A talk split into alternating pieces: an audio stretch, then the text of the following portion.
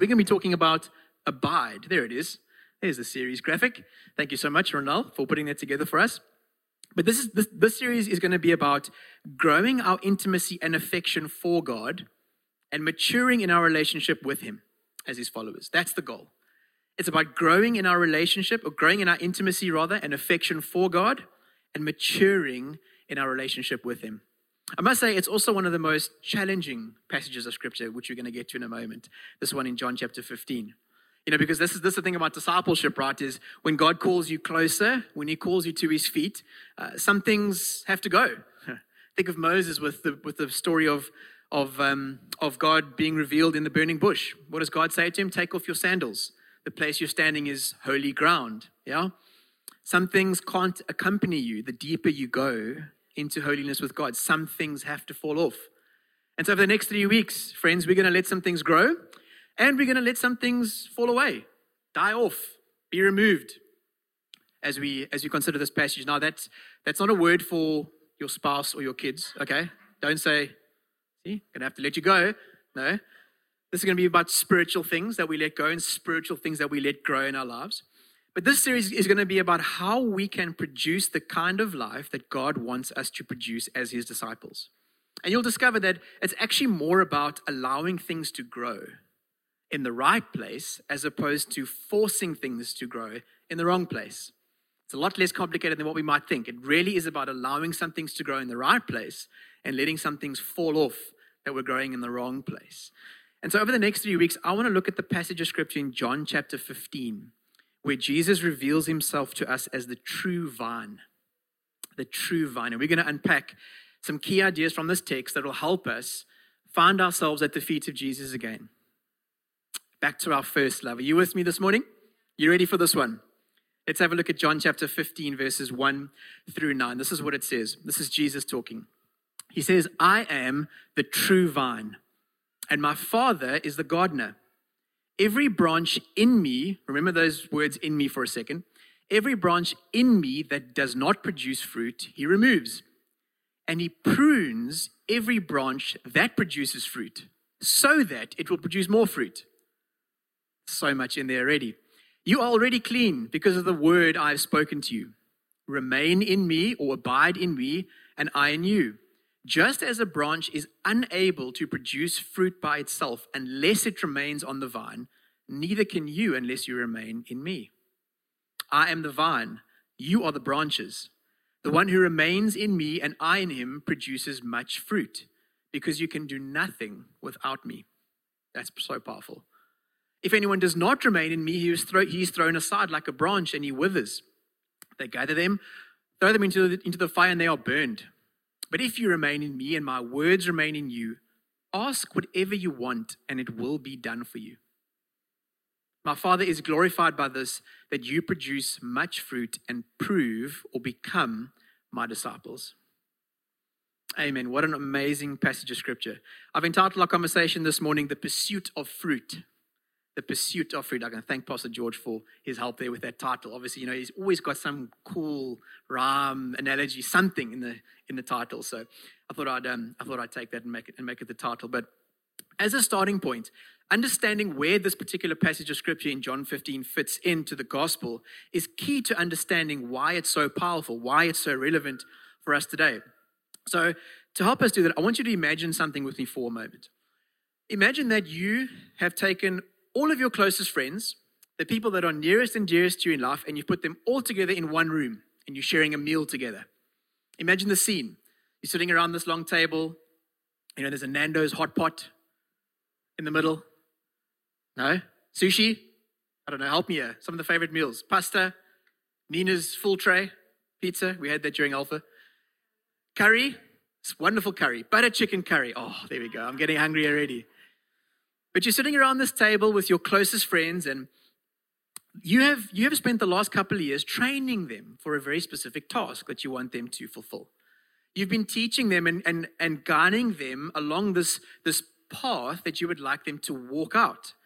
And you're the only person in the room that knows you won't be with them to help them carry this task out. This is the last time you're going to have supper with them, actually.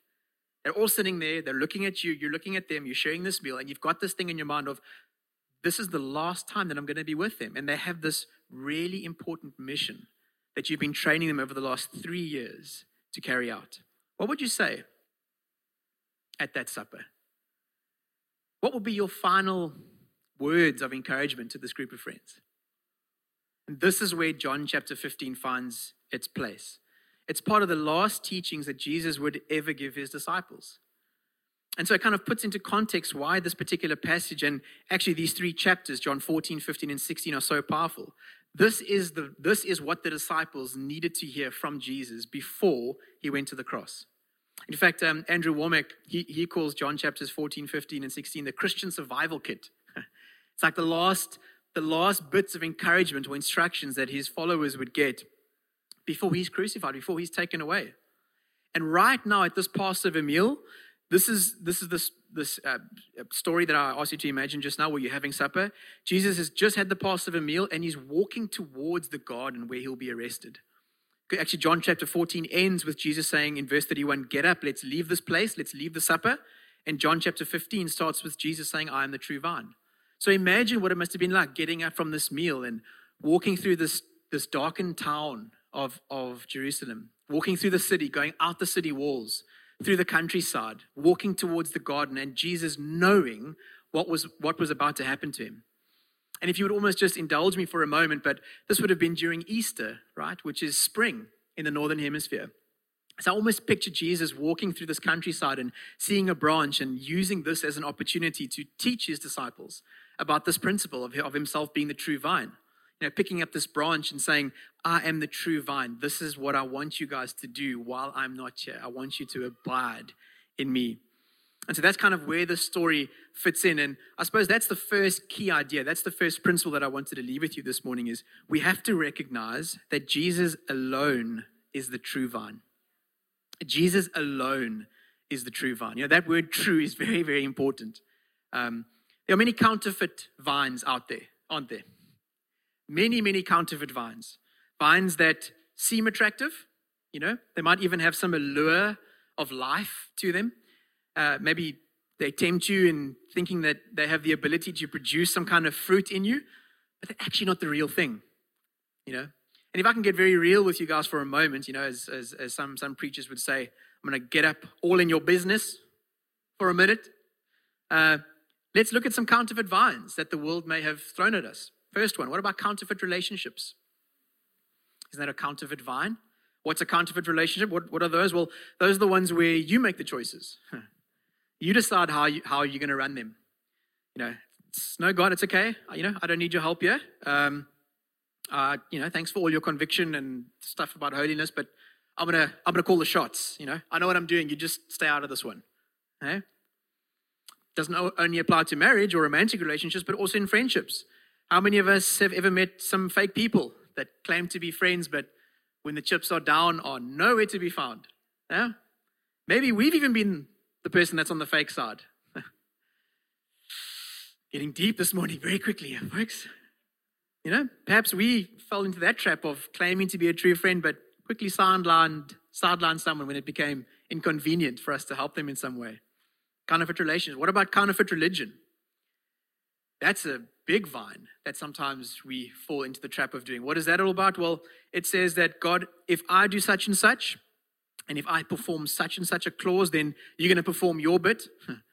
And if I someday mess up, then you're not going to hold up your end of the deal. Counterfeit religion. It's all about works. Sounds easy not to fall into that trap, but what happens when it's worded like, oh God, why won't this promotion happen right now? I've been serving you so faithfully for so long. What's up with that? You know, I've been trusting you for this relationship. Why? Why is it taking so long? Look at all these things that I've done. Or, God, why, how, how can these bad things keep happening? You know, why are you punishing me for these things? Anyone ever felt themselves going down that road? I know I have. That's a counterfeit vine. That's a counterfeit religion. True religion says that I get what Jesus deserves because he got what I deserved. That's true religion. I get what Jesus deserves because Jesus got what I deserved grace. Grace. His grace overcame my merit. my good works were never good enough to earn righteousness. Amen. God did that for me. He took that for me. He gave me his righteousness. Counterfeit religion, one more. What about counterfeit careers? Because this is actually part of the context of this verse and why I think it's relevant for us today is that this absolutely touches on every part of our lives, including our careers. How many of us know someone that's attached themselves to the vine of their, of their career? Yeah? That's possible. That's a counterfeit vine. What does that mean? It means that we kind of fall for this false sense of fulfillment that satisfaction, or, or should I say success, recognition, you know, reputation will produce. And actually, it leaves us feeling empty. And you know, this is the kind of fruit that Jesus is actually talking about here. He says, you know, fruit that lasts. He, he, wants us to produce fruit, fruit that lasts. He's not talking about, you know, earthly, temporary fruit. He's talking about spiritual, eternal fruit. You know, that is the difference between what we're seeing in these scriptures and what sometimes we fall into the trap of, of doing. You know, you might see someone that has a lot of um, earthly possessions that's very successful and go, oh, surely, you know, they're bearing so much fruit. Look how fruitful they are.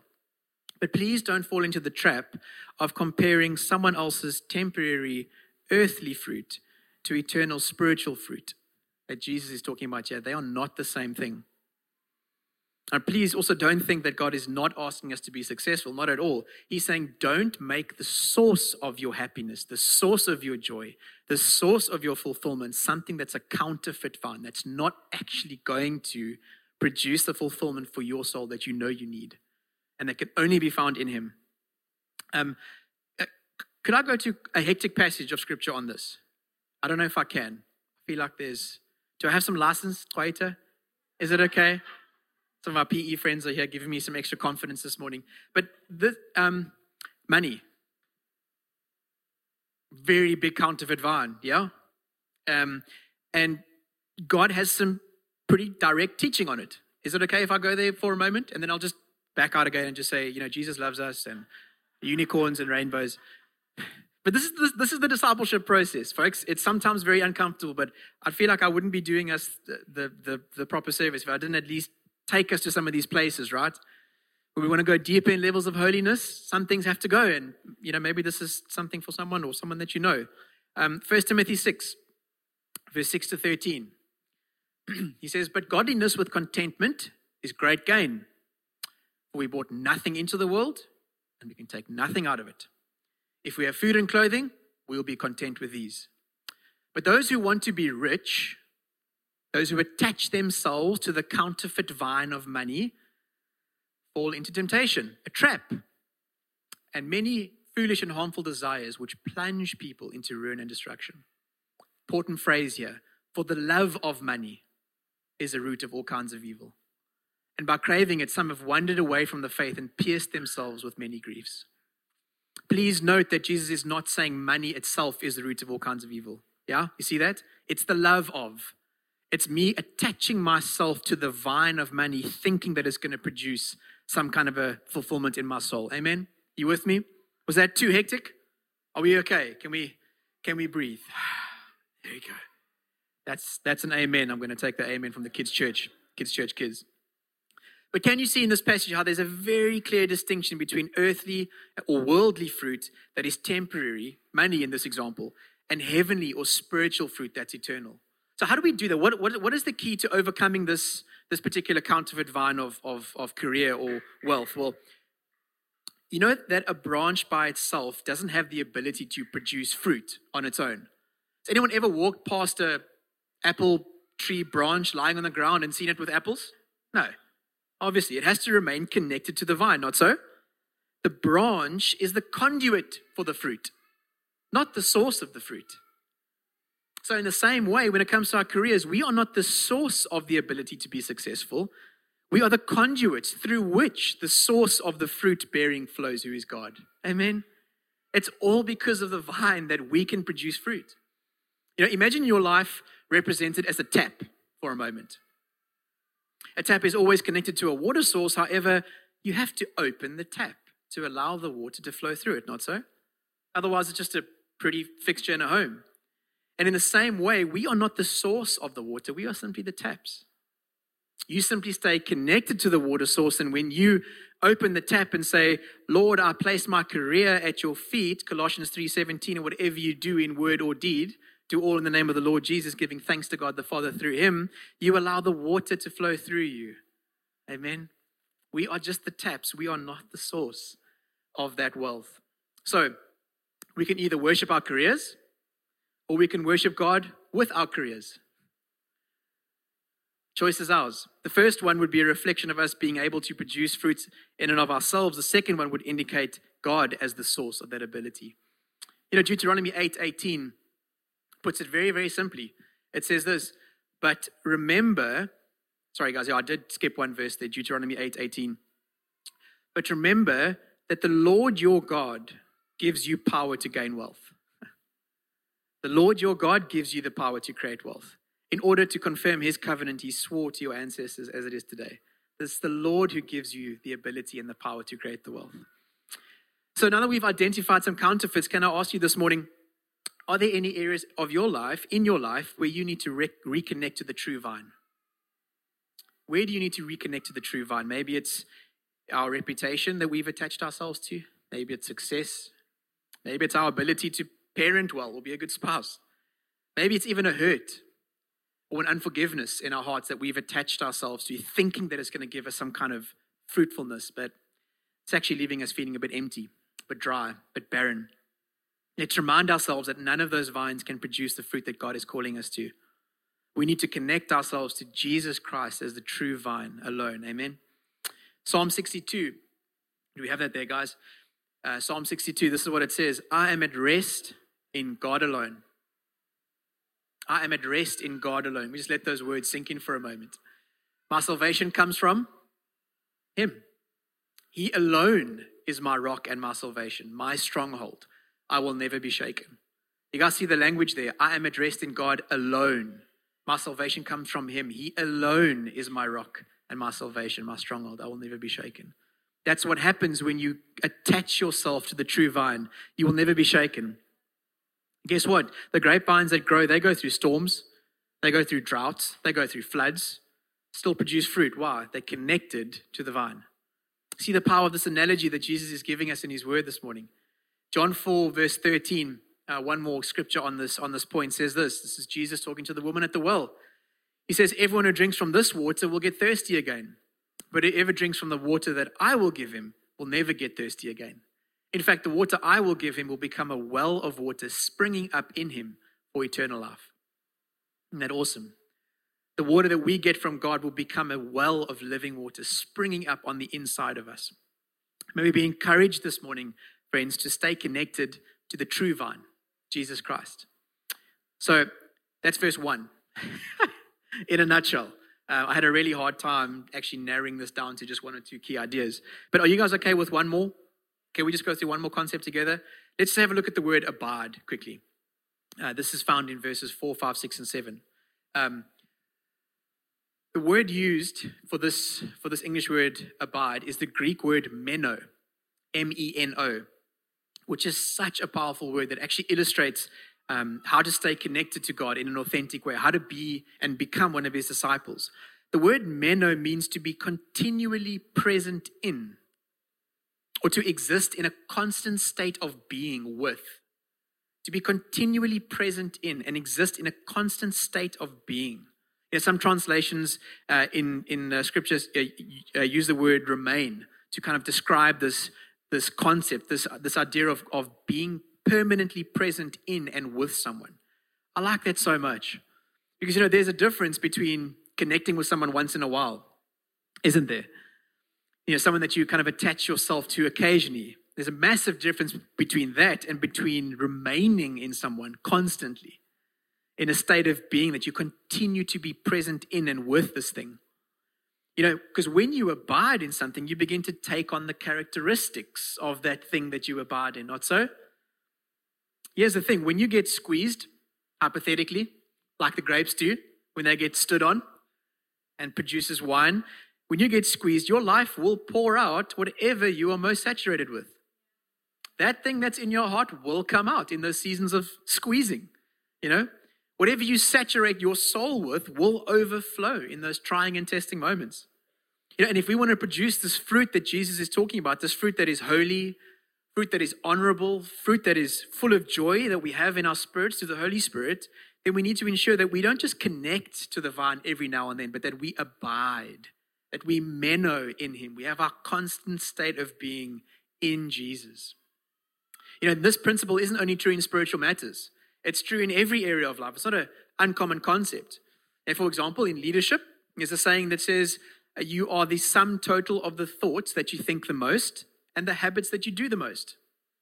That's what happens in leadership. You're the sum total of the thoughts that you think the most and the habits that you do the most. In preaching, in communication, you become more like the person that you listen to the most. You know? You guys are all trying to figure out who on earth I'm listening to. I listen to Jesus, okay? So I'm becoming like him. That's so lame. But we know this, we, we, we, know this principle in relationships. I'm sure all of us have heard the saying, show me your friends and I'll show you your future. Yeah. The people that you surround yourself with are the people that are going to shape you and influence you in some way the most. And so when we abide in Christ, what does that mean? It means when we saturate ourselves with Him, when we listen to Him, when we read His Word, when we worship Him, when we sit at His feet, we become more like Him. We fill ourselves with who He is. So we should pay really careful attention to what has our affection. What has your affection in life, friends? What are we saturating ourselves with? You know, you, you don't want to be sitting at the feet of Jesus or trying to sit at the feet of Jesus, but constantly looking over your one shoulder, you know, wondering what on earth's going on behind you. You know, oh, sorry, hang on, Lord, these, friends of mine just look like they're having a good time here. Just, just give me a sec, you know, connecting. I'm not, I'm not abiding, you know. Sorry, sorry, Jesus, just give me five minutes. I just need to worry about this business transaction quickly. Um, yes, I know I had to do things my own way and pull strings to get there, but you know, it's for the Lord. So just, just give me a few moments when I look over my shoulder here quickly. You know, oh, Lord, hang on, I'm listening. I just want to check social media for a second. No, talk. I'm listening. I'm listening. I'm listening. You know, saturate yourself. When you're at the feet of Jesus, be at the feet of Jesus. There's so many distractions to becoming a disciple. so many things that are going to fight for your attention. No, you want to you want to continue in God and place the sum total of your affection on him. And watch what happens in life when you do that. All the other things find their proper place. All the other things find their proper place. John 14, verse 15 to 17, it says this. It says, If you love me, so Jesus talking, you will keep my commands. And I will ask the Father, and he will give you another counselor to be with you forever. And there's so many other counselors that we can listen to, but this is the promise that Jesus has given us. He will give us another counselor. He is the Spirit of truth. That's who He is. The world is unable to receive Him because it doesn't see Him or know Him, but you do know Him because He remains with you. He menos with you and will be in you. And that's the power of the Holy Spirit. We have Him with us, in us, abiding with us to help us on this way. Isn't God so gracious? When we feel those distractions come, like you want to look over our, over our shoulder, do things our own way, the Holy Spirit just goes, Sorry, Lloyd, just, you mind just focusing again, please? You put the phone down, put the worries down, you put the insecurities down, you put your past failures down. Can you just, can you just sit? Okay, just get back to that place of intimacy with Him, please. You know, this, um, this uh, particular passage of, of scripture is so powerful. Um, you know, it says, when you cultivate your love for the Lord and, and, and grow in your affection for Him, the automatic consequence is that you do those things that are pleasing in His sight. It's not the other way around. You know, for the longest time, I thought this, this verse, you know, meant that we like have to obey God to kind of prove our love for Him. You know, like He's sitting up there giving some kind of harsh instruction. You know, it's like, you will keep my commands, you know, otherwise you don't love me. But he's actually saying, if you love me, you will keep my commands. You see that? It's if you love me. When you have a deep love for God, the automatic reaction is that you want to do those things that are pleasing to Him because you realize He's just worth, He's just absolutely worth it. the more your affection grows, the more that you focus your your your your joy on him the more you want to do those things that are that are pleasing the more you want to obey him and as we consider these words of jesus that you know, he instructs his disciples to abide in him. May we be reminded that this also speaks to us. This, this, this thing about being continually present means that we are with him every single moment of every single day. It means that you don't allow our past to keep us back from trusting God for a new tomorrow. It means that we don't allow the uncertainties of tomorrow to cloud our judgment and force us into making long term decisions based on short term emotions. How many of us have ever, have ever fallen into that trap? Oh, I'm so angry right now. I'll make a long term decision based on a short term emotion. Jesus is calling us to abide. Be continually present in every single moment. Meno with him as he is menoing with you. He is abiding in you and you are abiding in him. That means every thought, every word, every action should be connected to Jesus as the true vine. That's what should saturate us. So when those moments happen, when those temptations come, when you feel that anger, what do we do? Got a choice to make, don't we? What do we know? One of two choices. I either go my own way, go over my shoulder. Hang on, Lord. I just want to tune this driver quickly. Cut me off in traffic. Hang on, give me one sec. Or, Lord, what is it that you want to say? I'm focusing on you right now. I'm getting squeezed. I'm getting squeezed. This is angry. This is frustrating. But what is the life that you've placed in me that should come out in this moment? Because guess what? That's what's going to produce fruit. That's what's going to produce fruit, not the other way around. So um, I realize that I've got one minute left. I really sound like Pastor George now. The clock's gone red. But um, I want to close with this final thought around the idea of, of uh, fruitfulness and pruning, which we're going to get to next week. It's such a big topic, and I'm, I, I can't wait to share on it. But as a sort of a closing encouragement, um, verse 2 of this passage says, Every branch in me, that's the phrase I ask you to remember, every branch in me that does not produce fruit, he removes. And he prunes every branch that produces fruit so that it will produce more fruit. Right? I just want to focus for a moment on that first part where it says, Every branch in me that does not produce fruit, he removes. Now, if you are like me in any way, you might be thinking to yourself, gosh, am I a branch that does not produce fruit? Is that me? Am I, am I one of those guys? Um, you know, uh, there's some seasons in my life where I haven't felt very fruitful. You know, does that disqualify me from this thing? Am I going to be removed? You know, Lord, help me here. What's, what's happening? I mean, we all make mistakes, right? Am I going to be removed and taken away from you? Am I like those other branches in verse 6 that he says are gathered together and thrown into the fire. Burned. You know, sounds so hectic. But let me share this encouragement with you as we consider what this actually means. You know, that word remove is the Greek word, I hope I pronounce this correctly, aurea, or ari, I'm not quite sure how to pronounce it, aurea, I think, which actually means to raise. To raise or to take up from the ground or to lift. So read that verse again. Every branch in me that does not produce fruit, he lifts up. He raises up. He bears up. And I wonder if you hear this morning, well, if you've been thinking about this, this passage and what it sort of means, and this is actually how it plays out in this verse. This is what happens in the winemaking industry is that the vine dresser, every now and then, he goes to the vineyard and he'll find one of these branches. It's fallen down on the ground. It started growing away from the vine. Still connected to it. Any branch in me, still connected to it. It's just growing away from the vine. And so what happens is when it lands on the ground, when this particular branch lands on the ground, it tries to put its roots down into the soil. We call those tap roots. Little, little roots. It kind of thinks, okay, well, here's some soil. I'm going to see if I can find some nourishment from this place. And what the vine dresser does is he has to go down by hand. I knew this was going to happen because I got emotional when I typed this out last night. He says he goes down by hand and he and he and he picks the branch up. And what does he do? He attaches it again to the vine. Doesn't want to break the connection. Still connected. He's got to be careful. But he but he picks it up. He picks the branch up and he places it back into the vine so that it can produce fruit again. And I wonder if you're here this morning, church, and you feel like maybe you're one of those branches that has lost your way. Maybe you thought, you know what, Lord, I haven't been as fruitful as I should have been over the last season. And maybe you've grown away from the vine in some way. We try to attach ourselves with tap roots, very shallow roots, into the soil of some other ground.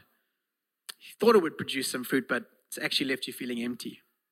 I want you to know this morning, friend, that God is the vine dresser, and He's saying to you this morning, Don't worry, my child. you may have felt like you've gone your own way and lost connection with me, but I've never lost my connection with you. Got you by hand. I'm walking through the vineyard of your life, and every branch that has fallen down, I'm picking up. I'm raising up, and I'm connecting back to me again. Don't worry, you're not going to be cut off. You're not going to be cut off. You're in me, and I'm in you. I've got this. And you are going to produce fruit again in due season. Amen. Church, could you stand with me as we close in a word of prayer this morning?